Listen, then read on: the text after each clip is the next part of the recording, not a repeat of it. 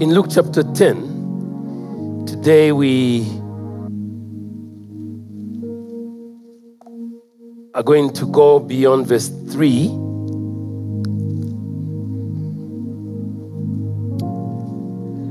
And we will read verses 4 and 5.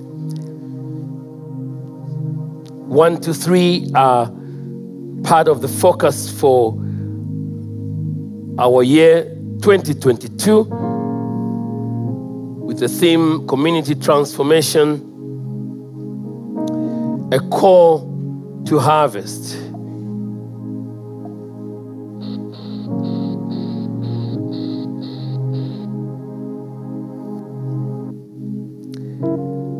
So we read verses 4 and 5. Do not take any money with you. It's a very strange instruction. Nor a traveler's bag, nor an extra pair of sandals. And don't stop to greet anyone on the road. Doesn't become any easier.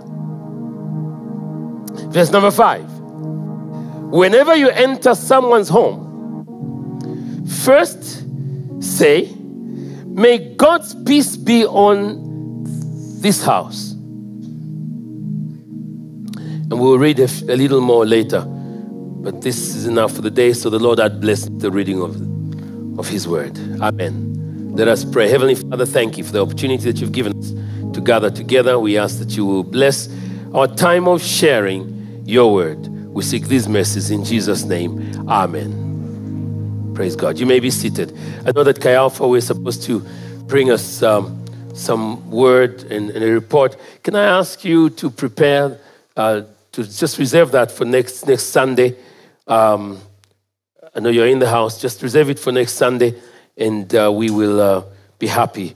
We're proud of the work that our Chi Alpha sons and daughters are doing on the campuses, and they had an outreach which all of us were part of, and we're bringing some um, update and report, and we want to be able to uh, prepare for that.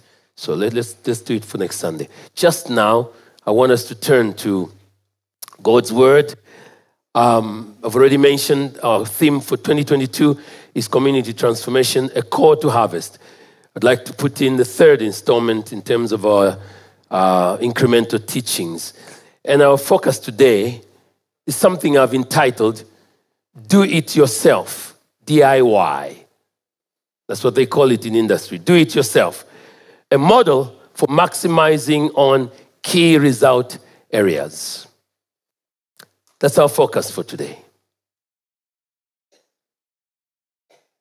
Do it yourself. Tell your neighbor, do it yourself. So your neighbor says, What? But just tell a neighbor, neighbor, do it yourself. A model for maximizing on key result areas. Say that too.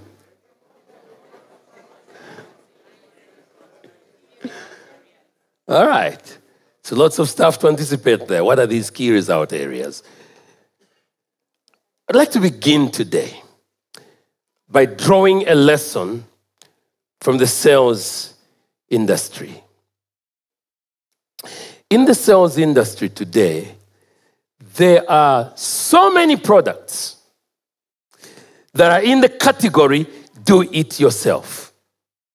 So you could buy a whole apparatus for your bedroom, from bed to um, drawers to dressers to couch, if you will, leisure seat.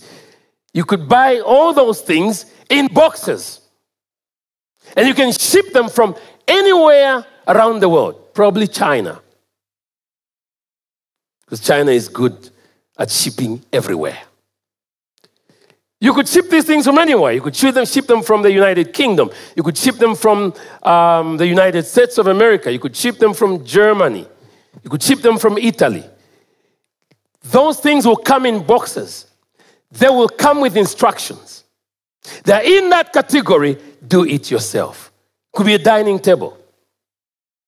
could be sets of cabinets. And your success in that do it yourself exercise is simply follow the instructions.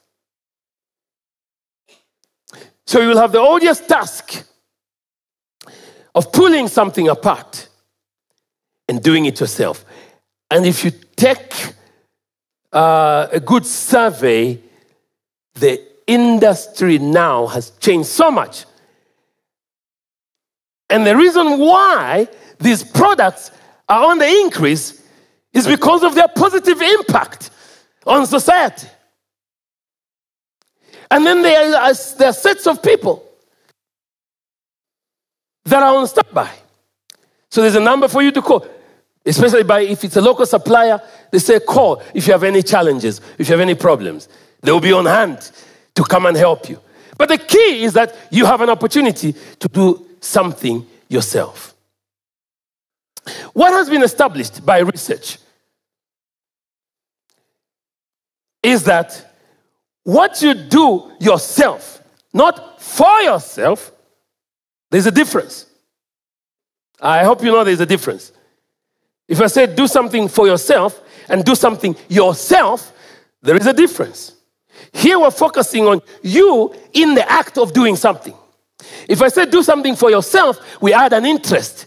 It would mean that you're looking at something to gain out of it.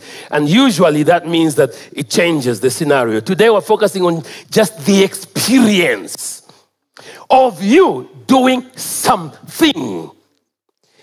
Research has proved that what you do yourself usually teaches you lessons that are not easily forgotten.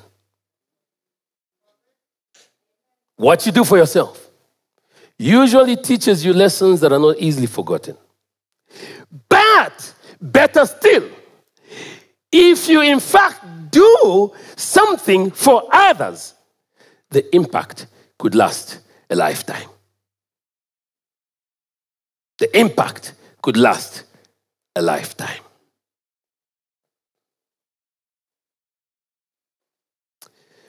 Drawing this lesson from the industry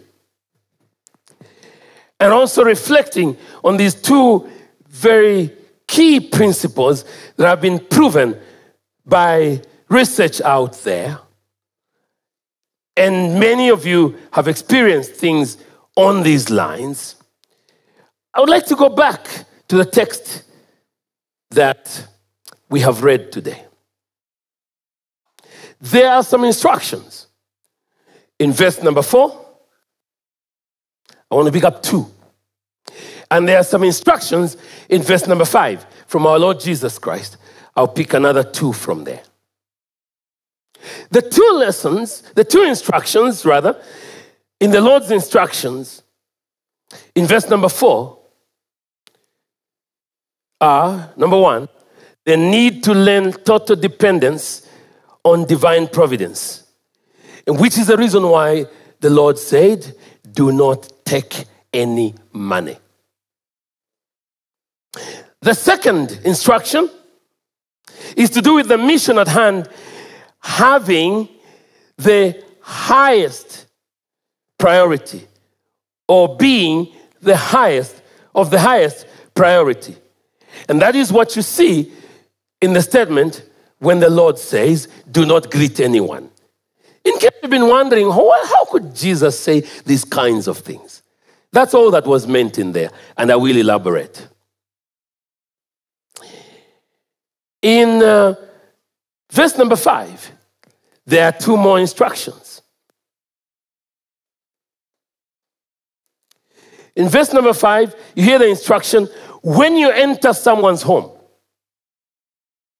say, I'm reading from the New Living Translation, when you enter someone's home, first say, May God's peace be on this house. That instruction emphasizes the necessity of God's peace, the shalom. And I'll talk about it this morning. That's number three. The second instruction in verse number five, which is our fourth item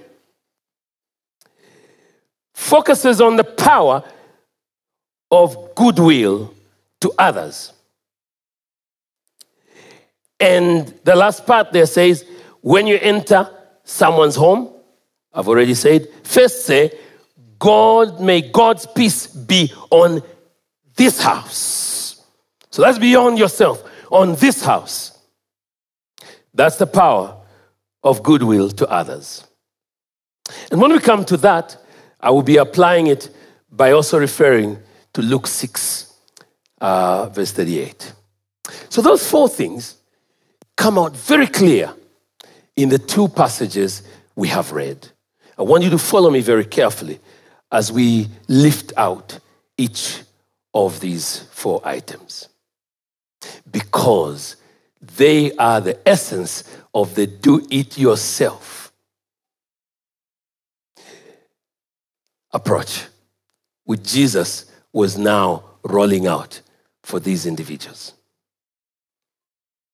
Take note that when the scriptures were introduced to us in the context of Luke chapter 10, what we read there was simply the fact that Jesus now chose 72 others. This was a group. Then he broke it down. He put them in pairs. But that was not the end. When it was now time for action, the pairs had to go now. So each one now to do the work. That's the breakdown. In the work of the Lord Jesus Christ, the things we've been talking about so far are all fairly general. The call to harvest is very general. And for so many years, this is part of the challenge. It has remained general. And it has been said that when you think of things as for everybody and hope that somebody will do something, the usual result is that nobody does anything. Because of our tendency to always presume everybody has heard, somebody will do something about it. You managers at work know that after you've met staff, even when you have a team, you also want to get down to understanding what is each one's responsibility on the team. That's how they are assessed. And so it is. The fact that Jesus could say here, the harvest is truly plenteous and the laborers are few, is because, not because they didn't know, they understood that. But you see, this talk, this whole thing continued to remain general. We must not allow for this harvest message to remain general. Today, God has brought it down home to make sure that you and I can actually do it ourselves. I should do something myself about the harvest. You should do something yourself about the harvest. And so Jesus breaks down these instructions and now expects that they were to go on. And how he broke it down is that he told them, when you go, you're not going as a chigundi, everybody into the house, meaning a big group. Ah, uh-uh. he broke them down into pairs. Then he said to them, now go.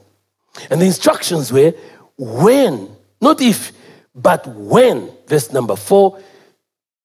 Uh, first of all, let's begin at verse number four. When comes into verse number five.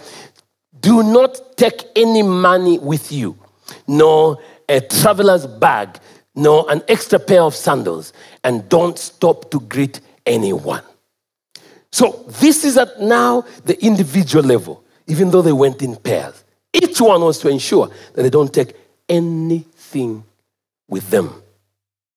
Why would God do this? Why would Jesus do this? In the culture of the day, I say I preempted it already last week. When anyone took a trip, they were expected to carry some money with them. They were expected to carry extra clothing. So they would carry a traveler's bag. Because they walked many miles, they were expected to carry an extra pair of sandals. That was the day. When they're talking about washing feet, they actually walked in dust. So the washing of feet made, made, made, made sense. Today, people try and just don't let's do a washing feet ceremony. What do you mean? What are you talking about? Of course, there were still lessons to learn. That if somebody was to do that for you, it means they were trying to do a chore that really meant a lot. They were cleaning you up to settle down. So they carried an extra pair of sandals. But Jesus, here in these instructions, says, leave those things aside. There was one key lesson that this is the a task I am assigning you, and I will make sure that what you need for the task is available for you. The lesson was the need for total dependence on divine providence. My God shall supply all your need according to his riches in glory. When all is said and done, beloved, he is the ultimate provider. You and I know the temptation we face today. When we have a job, when we have a business, and through the job we earn some money, through the business we earn some money, somehow we add we tend to put more attention on that job or on that business. Sometimes the job and the business both take us away from God because we're now too busy. We must work, we must work harder to get to church, harder to do the tasks of the Lord, the tasks of the Lord. And yet I have reminded us, and we must continue to remember, that the job has been given to enhance God's work. So you are not full time on that job, you are a Christian who happens to have that job God has given you the job in order to enhance his work, advance his cause. Hallelujah. So the more we remember that, the better. So, because of that temptation to focus too much on ourselves as if we are our own provider, the Lord says to them here, Depend on me. There is providence in the kingdom. Depend on me. Don't take money. I will supply your need. I will supply your need. The Lord shall supply. And thank you, uh, Justin and the choir and uh, Braham Tally there. And the other. Thank you for bringing us that song. When it talks about a breakthrough, it also talks about the supply that comes from God Almighty. He is the supplier of your need. And remember, the context of uh, Philippians chapter 4 is very, very clear. The people were being commended for supporting the work that Paul was doing, they were commended for being partners with Paul, the apostle. And Paul says, For as much as you've taken time to contribute to this work, to the work of the Lord, as much as you've taken time to take of what you have and to contribute materially, he says, My God shall supply your need. When you get up and do his work, he will meet your need. This is what our story has been all these years as we have served the Lord. We left all to serve Him. We have seen God in these many years of ministry supply our need. I would tell you stories and stories here of how God has met our needs. There were many, many times that we didn't know what was going to happen with what we had in our hands. And God has always been there to supply, to supply, to supply. When we do the work of the harvest, there must be a total dependence on Him. He is your supplier. Somebody shout hallelujah ultimate provider. We know Genesis 2 22, verse 14, which says that Jehovah is our provider. He is Jireh. He is our provider. We know the story of Abraham and the lamb as he went to Mount Moriah. We've talked about this very, very often. But right there, when he was needing to do a task for the Lord and he wondered for a while where, where, where the provision was going to come from, so Abraham called the place, the Lord will provide. And to this day, it is said, on the mountain of the Lord, it will be provided. And I want you to know the Lord will provide for you. This year, we must turn our eyes towards the harvest. The Lord will supply for you. That means that the Lord will supply the bread for you in your home. The Lord will supply what is needed for you to actually do the work of winning souls. The Lord will also supply your needs in essence, remembering the fact that you have needs. You have children to take to school, you have bills to pay. Those needs God will remember when you put His work first. Somebody shout hallelujah. He understands where you have been. He understands what has gone on in your life. And there is need for total dependence on God's providence. Providence is about God providing for you and I ahead of time. Before you lift a finger. One song that has meant so much to us in the past year, and I've mentioned it here before, is that song that says, that talks about Jireh.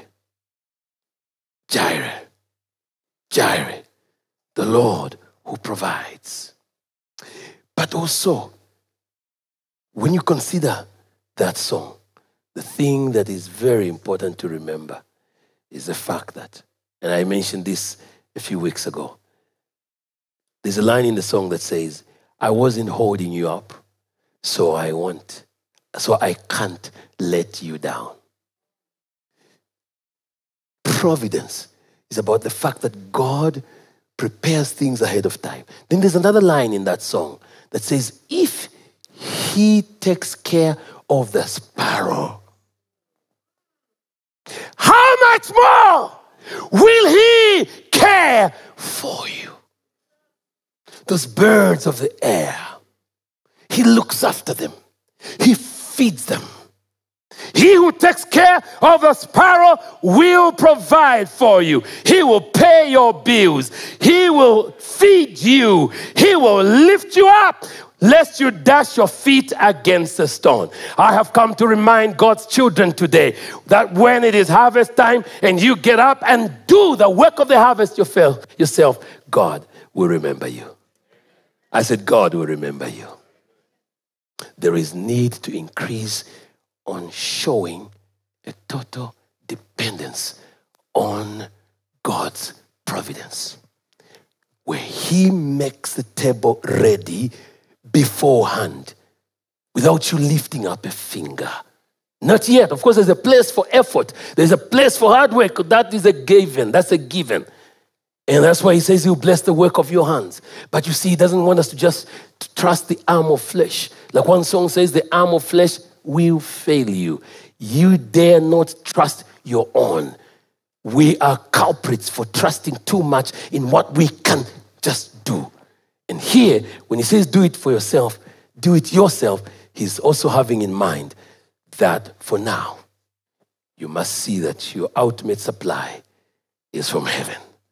Ah, somebody shout hallelujah. From heaven, from the Lord. The need for total dependence on Him. You know, this past week, and God has ways. Actually, after this happened, I remembered the thoughts the Lord had given me already. Um, I was trying to do a printout of something at home. Uh, the printer was off, so I turned it on tried to print remotely from the computer and it wasn't working. I checked if uh, what was happening to the network, the network was okay, the, the signal was there, uh, and everything else. So then I went back to the printer, uh, turned it off, and turned it on again. Then I noticed that it needed to be reprogrammed so it could pick and communicate with the computer. I remembered something that if Nathan had been home, I'd have just said, Nathan! Nathan is our son, number three in the family. I'd have said, Nathan! And Nathan would have done that in no time. So I took some time, tried to reprogram it. First time it didn't work, next time it didn't work. So eventually, after it worked, I went back into the living room and I said to my wife, I said, mm, Today, I had to do it myself. and I said, You know, if Nathan was here, I'd have just said, Nathan! And you know, it's not that I didn't know to do that, but now that I had to do it myself, I reminded myself, and the next time it will actually be quicker for me because now I had to do it myself. That principle is so powerful. Now, all of you here, most of you parents know how much you miss these young people when they go to, uh, to boarding school. Not only about where to find the remote, but even how to use it.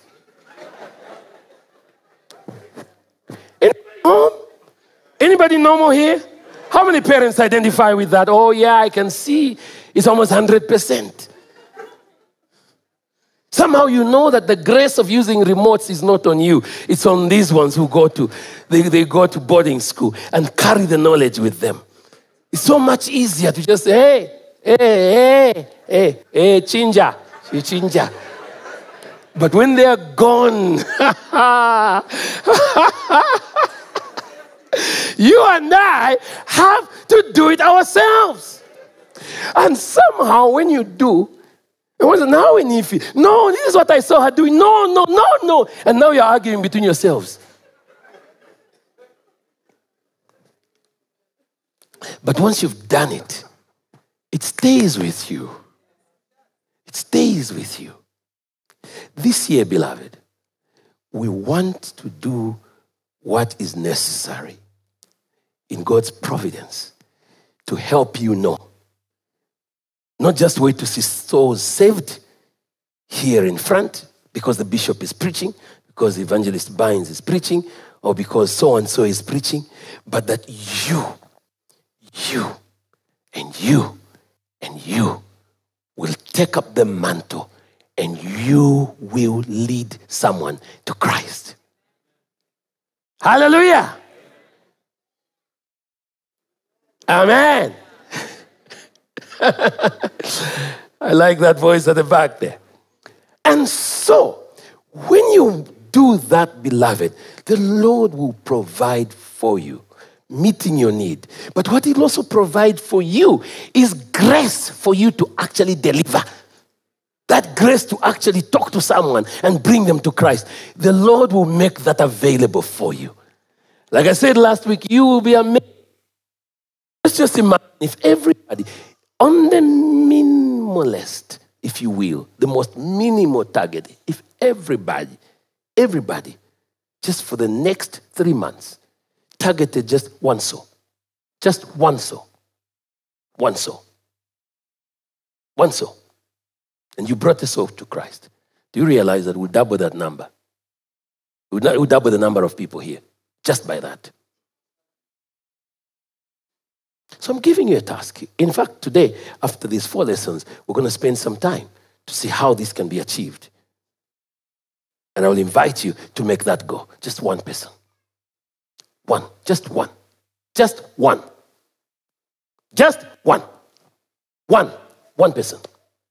For everybody here. One. One only. For the next three months. Just one.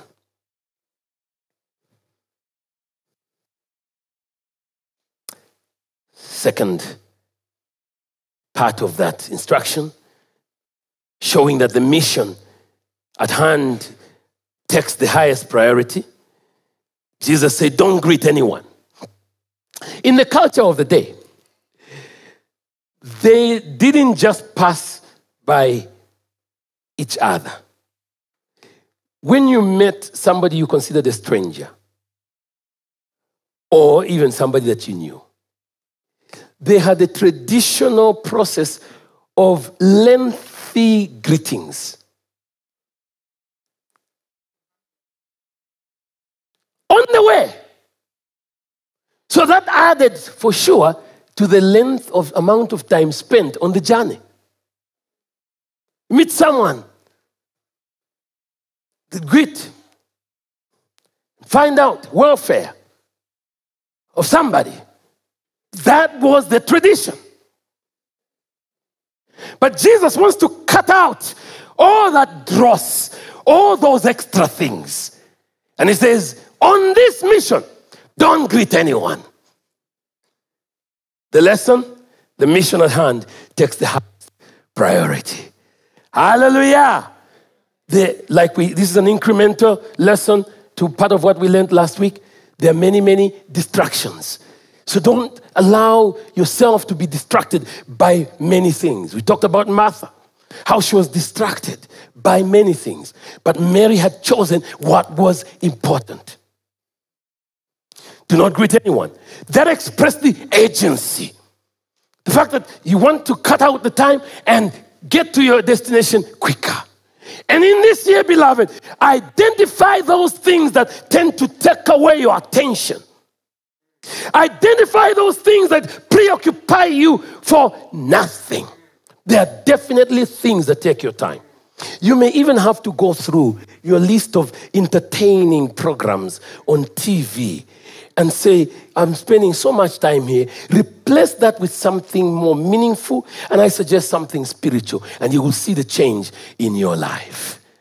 Hallelujah. The mission here that was at hand was to take the highest priority. Hence, the instruction do not greet anyone. I hope this is making sense to someone here. I know these are portions of scripture you read and you're saying, ah, but what did Jesus mean? Then you just, ah, let me read quickly and go on. Ah, there was a reason why Jesus said those things. And when you think about priority and how Jesus demonstrated that, you have to go back to John. You have to go rather to John chapter 4 and, look at his words in um, verse 35. After he has said in verse 34, My nourishment comes from doing the will of God. He says, My meat, in other versions, is to do the will of Him. Doing the will of God who sent me. And he says his nourishment comes from finishing his work. So the priority was set. Really set. But look at verse 35. He says in verse 35, You know the saying, four months between planting and harvest. In other versions says, Do not say four months yet, then harvest. But I say, wake up and look around. The fields are ready and ripe for harvest. So Jesus puts a sense of urgency to this harvest. It's got to be done now. It's ripe. If you leave it, it will spoil. It's ripe. Bishop Isaiah Shiva, our executive director for uh, church ministries, in our first three days of, of uh, fasting and prayer for us as a fellowship, brought this truth home so powerfully. When he talks about the urgency, he talked about the urgency of this ready harvest that is in the field, and that we must get the harvest now because it's ripe and ready. If it was left there for longer, the people in the then day understood that it would spoil. And look around you, beloved. The fields are ready. People are out there. They are needy. There's a song that says people need the Lord. In fact, that day I asked our media team to play the song. People need the Lord. Every day they pass me by. If you can, in fact, can we have those words, uh, Vicky, if we can? Uh, people need the Lord. Every day they pass me by. They are all over, all over. People need the Lord. The fields are ready. Your workmates are ready. Your brothers and sisters, your nephews, your family members are ready. You and I must be able to share the message. The mission at hand takes the highest priority. Let's see if we can find that, and then I'll go on to the next uh, uh, point in just a moment. The fields are ready, and you and I can identify them. And what we will be doing shortly, when I'm done with all this after the next two points, when I'm done, is we'll take some time for you to see if you can identify people. Identify that one that must receive the message. Identify people who can be on your prayer list. Because towards the end here, I'll be mentioning among the do it yourself things is that you can pray. You can pray. And Jesus talked about it. All right, this song says, uh, right at the beginning, every day, every day they pass me by. I can see it in their eyes. Empty people filled with care, headed who knows where. The next line, on they go through private pain, leaving fear to fear. Laughter hides their silent cries. Only Jesus hears Next line. And that's the refrain. Uh, people need the Lord. People need the Lord. At the end of broken dreams, He is the open door. People need the Lord. People need the Lord. When will we realize that people need the Lord? We can go to the next line. We are called to take His light to a world where wrong seems right. What could be too great a cost for sharing life with one who is lost? This is the priority. Is there another one? All right. Through His love, our hearts can feel all the grief they bear. They must hear the words of life. Only we can share. People need the Lord. You have Him, they don't. They need Him. You and I must share. May the Lord enable you to remember you have received the package all the way from heaven. And it is a do it yourself package. You must now unpack the gospel. Following the instructions. Do it yourself by sharing the message.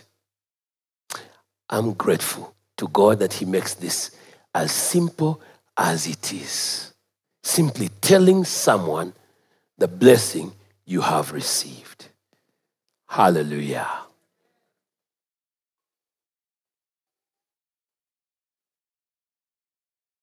Number three. As we go into verse number five, the Lord says, Whenever you enter into a house, say, God's peace be on this house. So now, it's not the group entering, it is those individuals in those pairs making entry, not anywhere else, but into a house. That's a key result area. In fact, the instruction followed that they were not going to go from house to house.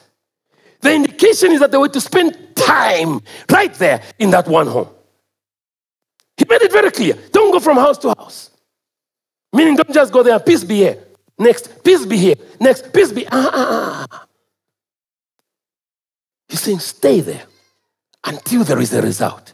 How do we know that? Because he said, when you go there and you say, peace be in this house, if the dweller of that house welcomes you or that message. Verse 6 If those who live there are peaceful, the blessing will stand. Really, meaning if they welcome the message of peace, then the blessing will stand. The next line is quite instructive and insightful because the next line says, If they do not accept, then that peace will return to you. That blessing will return to you, which means you are carrying a package. You are carrying a package. And God is saying, deliver it. My mission. Deliver it. Deliver it. But if they say, no, we don't want it, he says it will return to you. And Jesus names it. He says, then the blessing will return to you. Now think about it this way you're carrying this blessing, and beloved, you're keeping it to yourself. It's meant to be shared. So who's everybody? The student, the, the the primary student, the secondary school student, the college student, the university student, the professional in industry, whether in public or private sector, you are carrying a blessing. A do it yourself package. And God is saying, deliver it in a place you can identify, and that place, that location becomes a key result area meaning deliver it meaningfully. Ensure that there is result. And because he says he wants you to determine whether they are accepting or not, it means that Jesus is interested in the results. He says, Watch for results. If they don't accept it, that's the result. Then manage that result by knowing that it has come back to you, and then you can move on.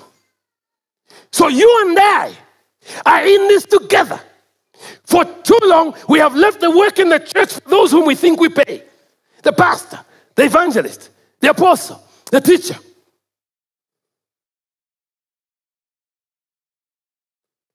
The elder, the deacon, and those who we think are in front. But according to the Lord, each one of us have a responsibility. And each one of us have some result to manage. So, what's happening in your life? What results are you seeing? Like I said before, people sit in the church and they say, ah, there's nothing happening here. So I'm going. No, you are not happening. What are the results in your life? Hello? What are the results in your life? What have you done with the package God has delivered into your hands? So, all of have a task Let me talk about this point. Let me talk a little bit about this peace package that you, which God wants to declare by saying, Hallelujah! By saying, what have you been saying lately? Sometimes we're so negative about ourselves and about others. See nothing good. We get on the minibus, everybody in the minibus irks you. They annoy you. You're looking, you sit there, and the and conductor annoys you. The driver annoys you. Your neighbor annoys you. Now, who are you? Everything around you annoys you. No, as a man or woman of peace, carry this do it yourself. package. When, when you sit there, somebody, somebody bring me a When, when you sit there,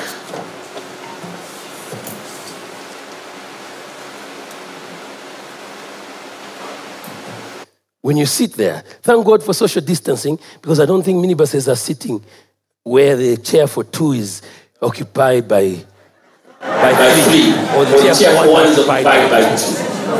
They, they, ah, that's not working. Oh? Okay, so.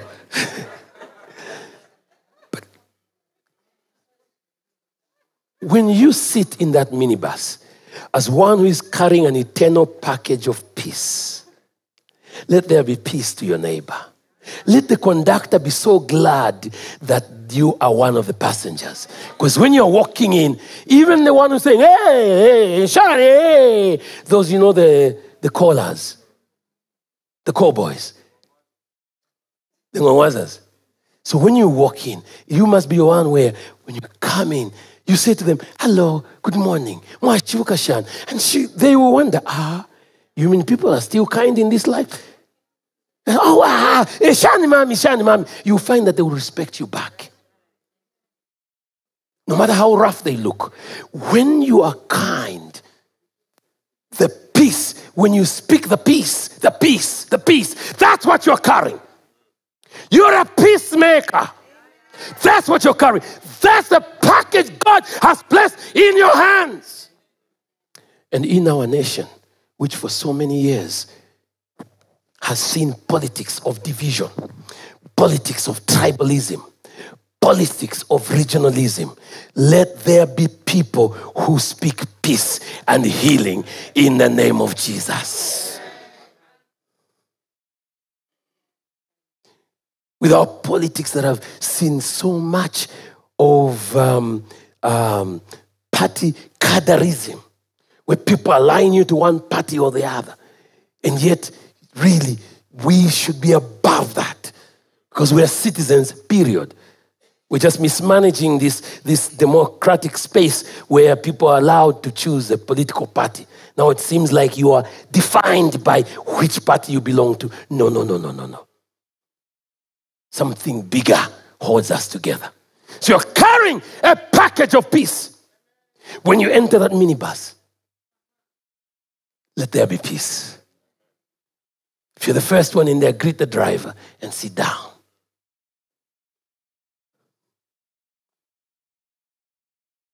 When the neighbor comes, greet them, tell them your name, and tell them you're so glad they're sitting next to you.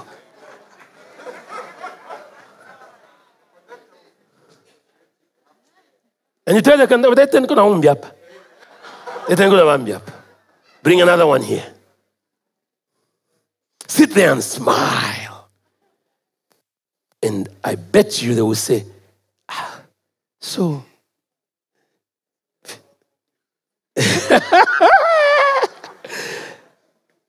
you are sure they will be curious. And then there, you begin to witness. This was the order of the day in our days when we just got saved. You didn't, you literally prayed for God to bring the right person to sit next to you. Now we just go, sit, and somebody comes, no, no, no, no, no, no. You're carrying a message of peace. I said, You're carrying a message of peace. May God enable you to unpack it gracefully, graciously. So let me talk about shalom, the peace that He wants us to speak. He says, When you go into that house, say, God's peace be upon this house. When you go into that minibus, say, God's peace be on this minibus. When you go into that shop, you don't have to announce it, okay, twice, bako, peace in this shop. No, no, no, no, no, no, no. You don't have to.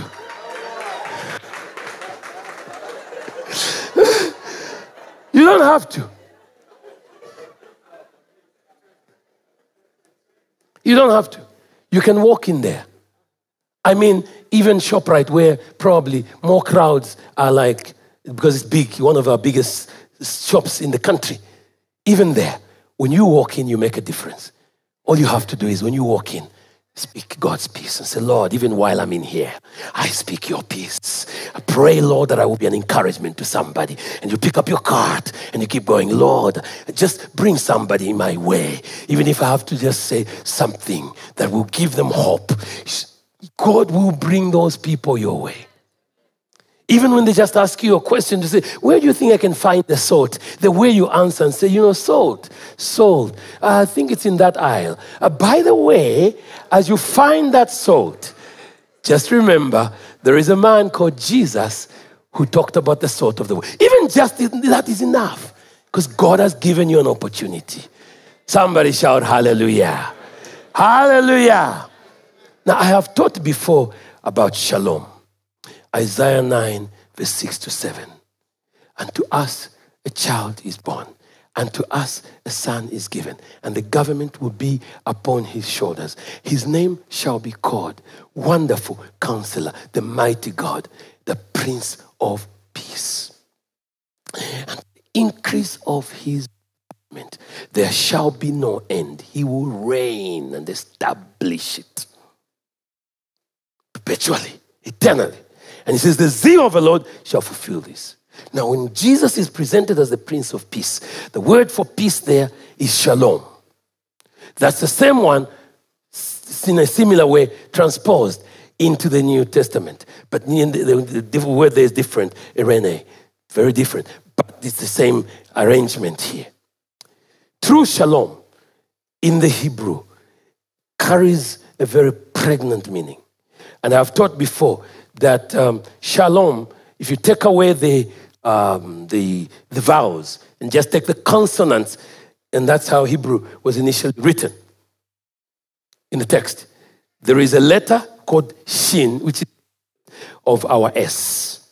There's a letter called Lamed, which is the equivalent of our L. There's a letter called Mem, which is the equivalent of our M. Now, Shin in that writing of the word shalom, that consonant, shin, in that arrangement represents teeth. And the idea is to do with uh, teeth and how they have the capacity to consume or this in this, in this case to destroy to gnash clench right. The letter lamed is a representation of um, the staff of authority which they were very familiar with. The letter mem representing water and chaos. So Shalom in that context, particularly in the context, the pregnant context of the Hebrew arrangement, where Jesus is presented as the Prince of Peace. I've taught before, refers to the power which destroys the authority uh, our lives, the authority of chaos, the authority of disorder. The world is clenched, trapped in disorder between chaos and chaos, between confusion and confusion. You saw it from the words that we read in that song, People Need the Lord. Behind the smiles, there is pain. Behind the facade, there is confusion. And God's shalom, God's peace, once spoken, breaks the power and the yoke of disorder, breaks the power of pain, breaks the power of confusion. And so when you come there with that package and you unpack it under the power and the anointing of the Holy Spirit, peace and order return. Healing comes where there's been pain and sorrow. Such is the mission for the child of God in a time of harvest. Such is the mission.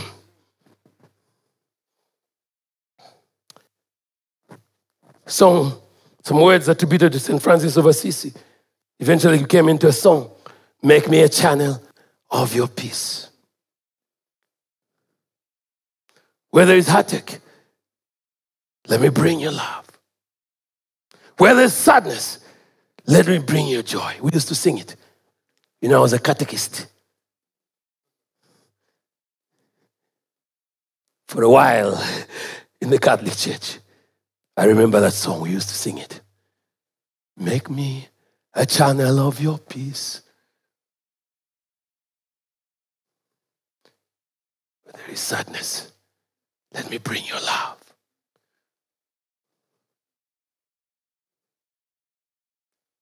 Where is sadness, let me also bring your joy. And then a portion of that song says, Oh, Master, oh, Master, grant that I may never seek to be understood so much as to understand. Sometimes we want to be understood, but first understand. That's the core of God's peace.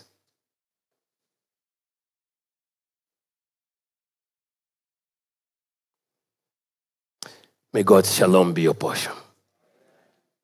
You have an amazing package in your hands. And pack it well. Do it yourself. Shalom breaks, refers to the power which destroys the authority of chaos over our lives, over the lives of people. In Jesus' name. Let me go to the latter part of this. How exactly can we do this? That leads us to the next lesson, and that is the power of goodwill. Jesus here says,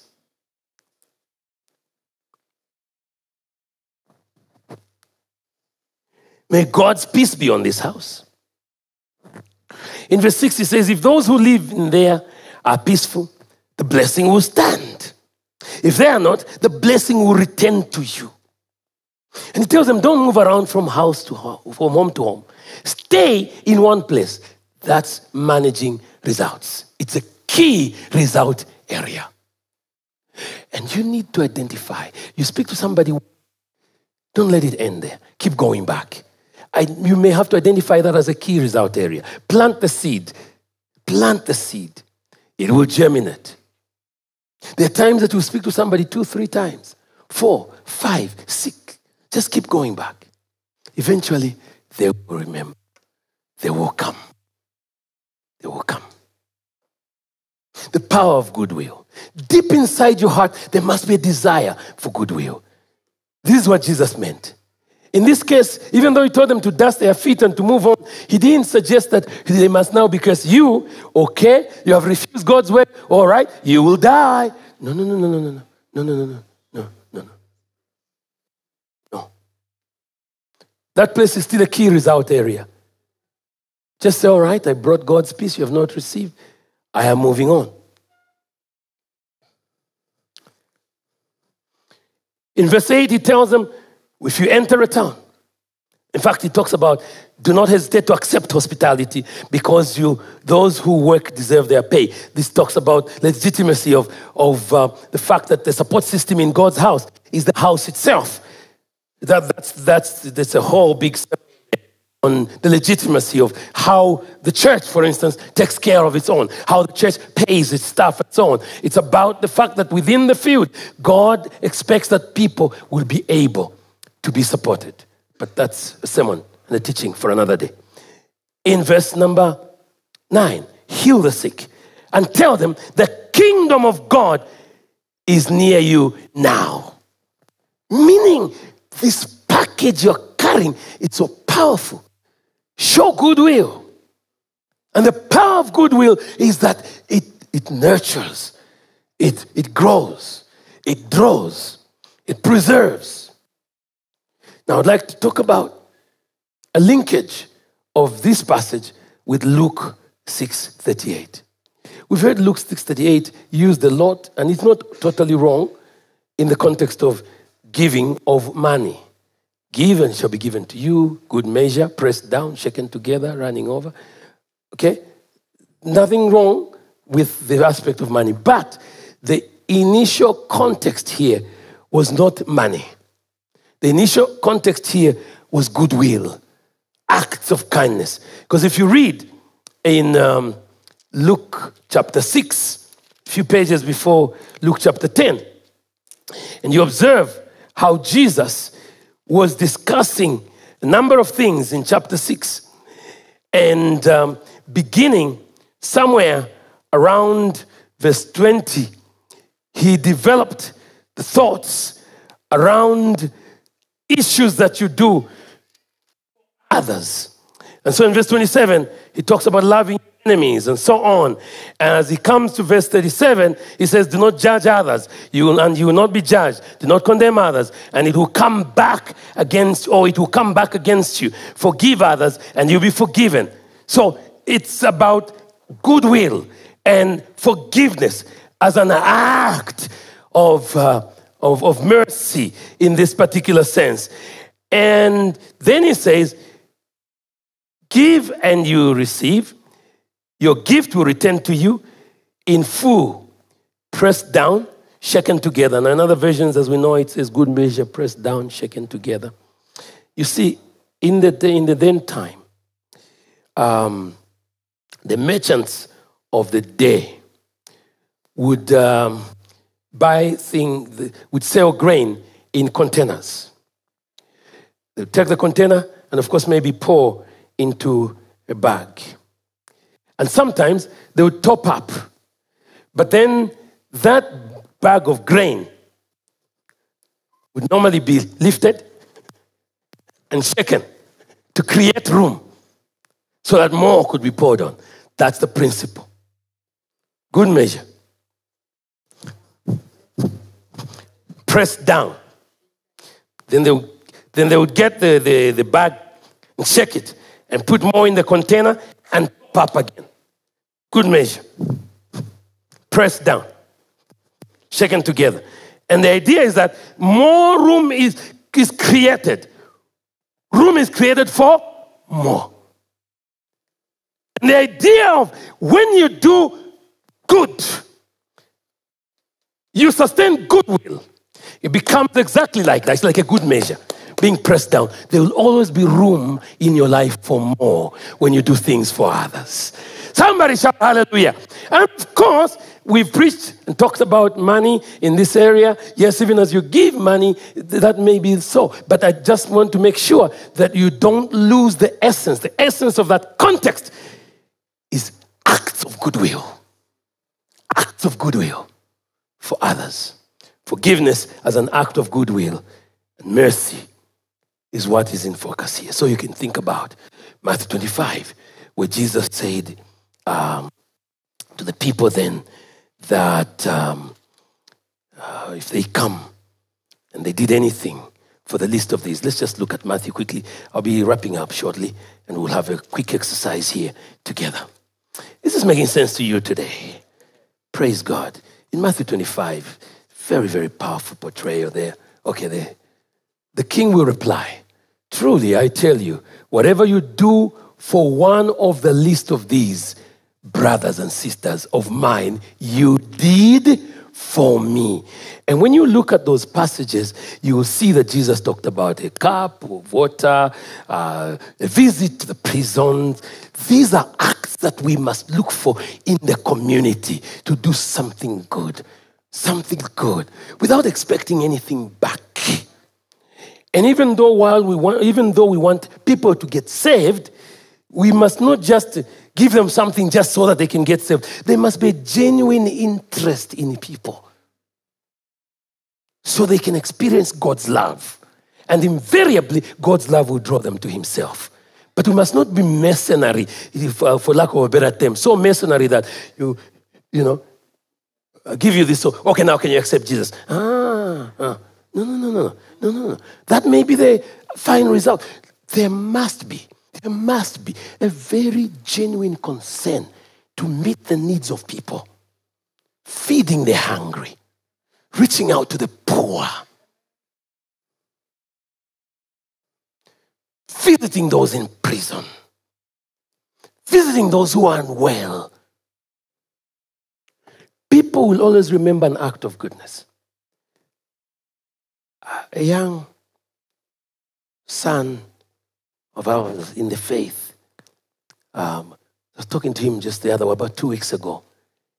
And he said to me, Bishop, you probably have forgotten.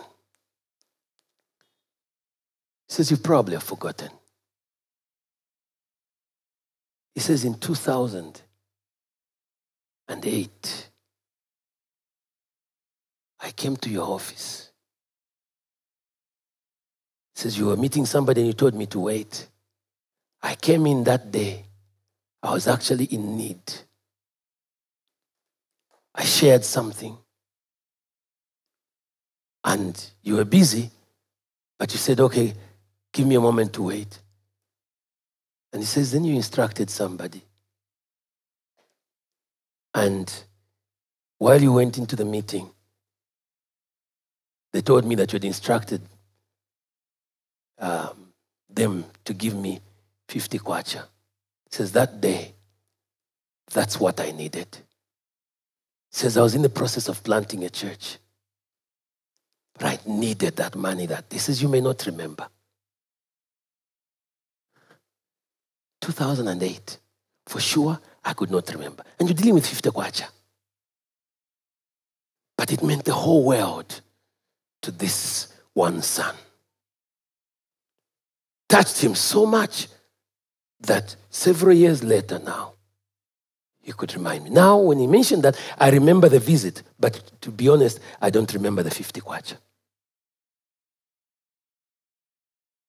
One act that you do for somebody will touch them indelibly, and in some cases, for life. This is the year this is the year. Do not wait for the bishop to do it, the deacon to do it, but you yourself to do it. This is making sense to somebody. Lift up one hand and shout, Praise the Lord. Luke 2:14 talks about peace and goodwill to mankind.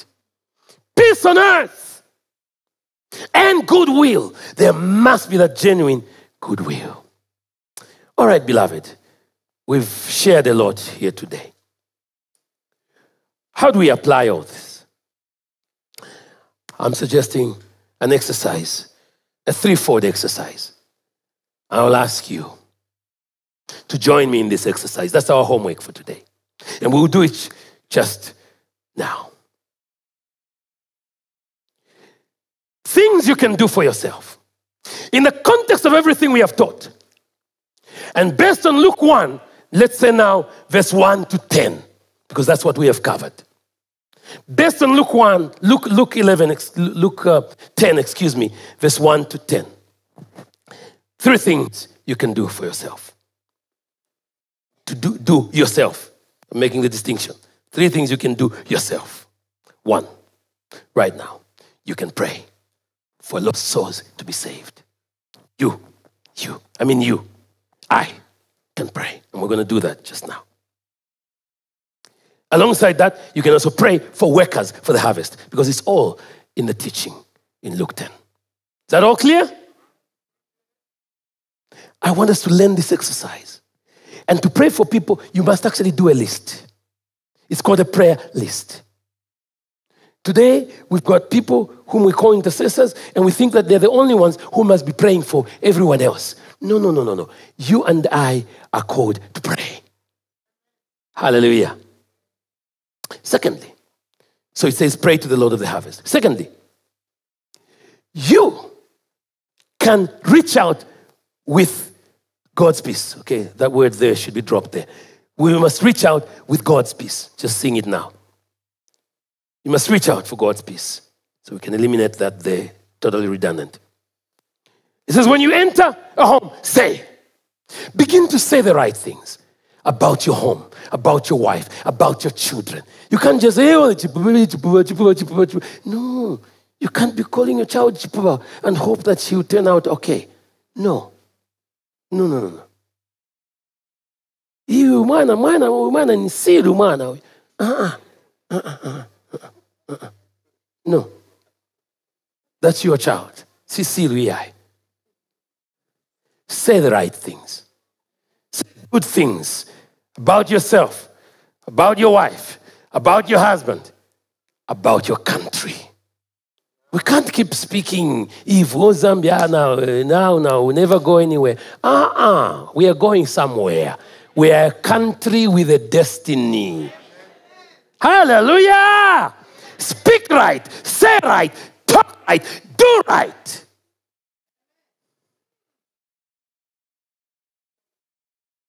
Reach out with acts of kindness. Don't, don't condition your country around whether you like a politician or not. Politicians come and go. This country has a destiny. So speak right. Reach out with acts of kindness. What you do for the least of these will last forever. So I want you to identify acts of kindness today. What will you identify as acts of kindness? I'll ask the choir to come because I want us now together to do this act. What we have done today, we'll come back to this slide in a moment. Let's go to the last slide to just um, the last two slides to just emphasize the lessons that God has taken us through. So we've had four lessons today. And these four lessons are necessity for God's peace, that's shalom, the power of goodwill to others, the need to learn total dependence on divine providence, which were the first two. The mission at hand is the highest. Those were the first two.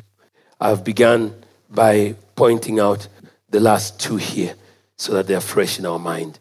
And I have come to propose, beloved, that this is the way to do it yourself. And I've shared with you a model for maximizing on key result areas.